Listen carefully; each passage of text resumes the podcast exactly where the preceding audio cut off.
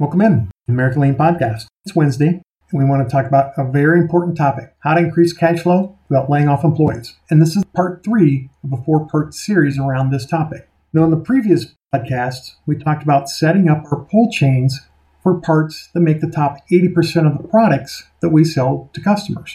We discussed understanding the pull chain for each type of part that will go into your finished product. Today, we need to consider the consumer demand for the products that make up the top 80% of our sales. We'll get into the topic right after the intro. Welcome to the American Lean Podcast, where we cover 5 topics in 5 days in about 5 minutes. The only place in the world where you can get daily lean coaching. Your host is Tom Reed, and he shares his 30 years of experience and covers leadership, culture, entrepreneurship, lean methodologies, Industry 4.0, and interviews special guests on their lean journey. We're glad you're here, so let's go. Welcome in to the American Lean Podcast, episode 50. I believe we've made it 50 episodes already. Today we want to continue our discussion on how to increase cash flow without laying off employees. We talked about pull chains in the previous episode. Just as a reminder, a pull chain is the path that a particular part will go through before it reaches its final destination. So in this case, we have a pull chain of assembly, pulling from a supermarket, pulling material from a warehouse, pulling material from the supplier. Now remember, we have control over how we design this system as far as quantities go, with the exception of the warehouse quantity. So in this example, let's assume we want to keep 2 days worth of material at the assembly location, 4 days of material in the supermarket, but our supplier takes 20 days to replenish an order. How much material do we need at each location? Like everything in the flow tools, there's a formula to calculate the quantities that you need to keep within the different bins. So to calculate the aggregate quantity for the piece parts that support our finished unit demand, which we call the parent, the formula for the pull quantity is the summation of D times Q, and those are in parentheses, times R divided by P. So now let's go through each of those items in the formula. The D in the formula is the demand of the parent units our parts will go into. The Q is the quantity of this part that the parent consumes. So let's say for a given parent item, it needs 8 of these particular parts. The R is the replenishment time, or how long it takes to replenish a pull quantity when it is empty. And then P is package size. If the part comes in a plastic bag that contains 50 pieces, that is the package size. The default quantity in this formula is 1. So this formula will help us calculate the bin quantity for each location. Now to set up our pull system, we'll use a 2-bin system. Imagine having 2 physical bins, each with the same part and the same quantity in them. When the first bin goes empty, are we out of parts?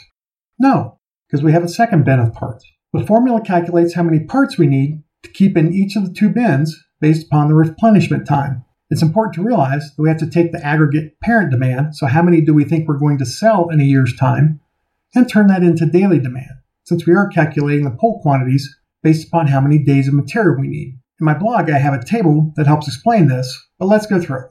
And we're going to do this for part ABC. And part ABC is used by 4 different parent parts. Parent part A, parent part F, parent part G, and parent part Q. The annual demand for part A is 220 units. We also work 220 days a year. So 220 divided by 220, because we're trying to turn that into a daily quantity, is 1.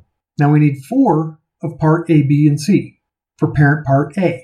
1 times 4, that's the sum of D times Q, that would be 4. Doing this for parent part F, we need to make 330 of those units a year. So 330 divided by 220 is 1.5.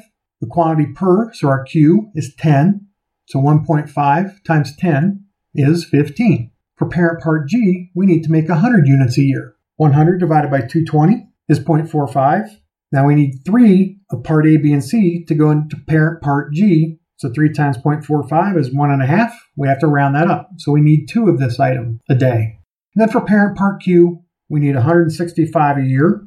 165 divided by 220 working days a year is 0.75. We need 6 of part A, B, and C that go into unit Q. So 6 times 0.75 is 4.5. We have to round that up to 5. So now if I add up my 4 units, my 15 units, my 2 units, my 5 units, I need 26 of part ABC to be consumed every day. Now, if we're going to keep 2 days of material at the line, which is our R, 2 times the 26 is 54. If we're going to keep 4 days worth of material in the supermarket, That becomes 4 times 26, which is 104. And then we have to keep 20 days of material at the warehouse because that's our supplier lead time.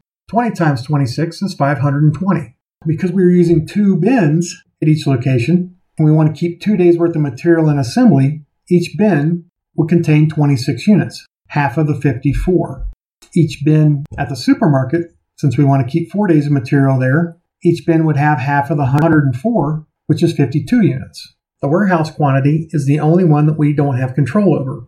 So we would need 2 containers, each with 520 pieces in them, since it takes the supplier 20 days to replenish an order. If we only kept 20 days total, then after day 10, the first bin would go empty and go to the supplier, and they would take 20 days to respond, which would not be good. So in that example, we have to have 2 containers, each with the 20 days worth of material. While it sounds like we'll have 40 days of material in the warehouse, realize most of the time, only the second container is full. The first container is continually being pulled from on a daily basis.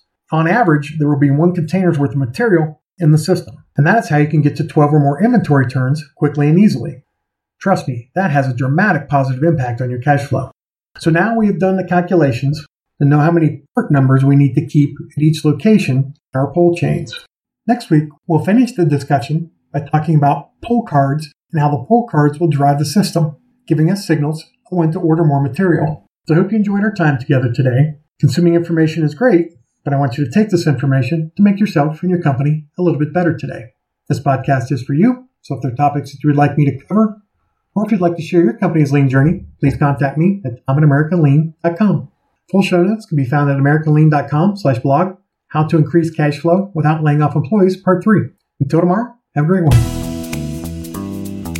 Thank you for joining us today. As always, we are honored to serve you, and we hope that you and your company are getting a little bit better every day. Please subscribe, rate, and review this podcast and share it with others in the lean and business community. If you'd like to turbocharge your lean efforts, please visit us at americanlean.com.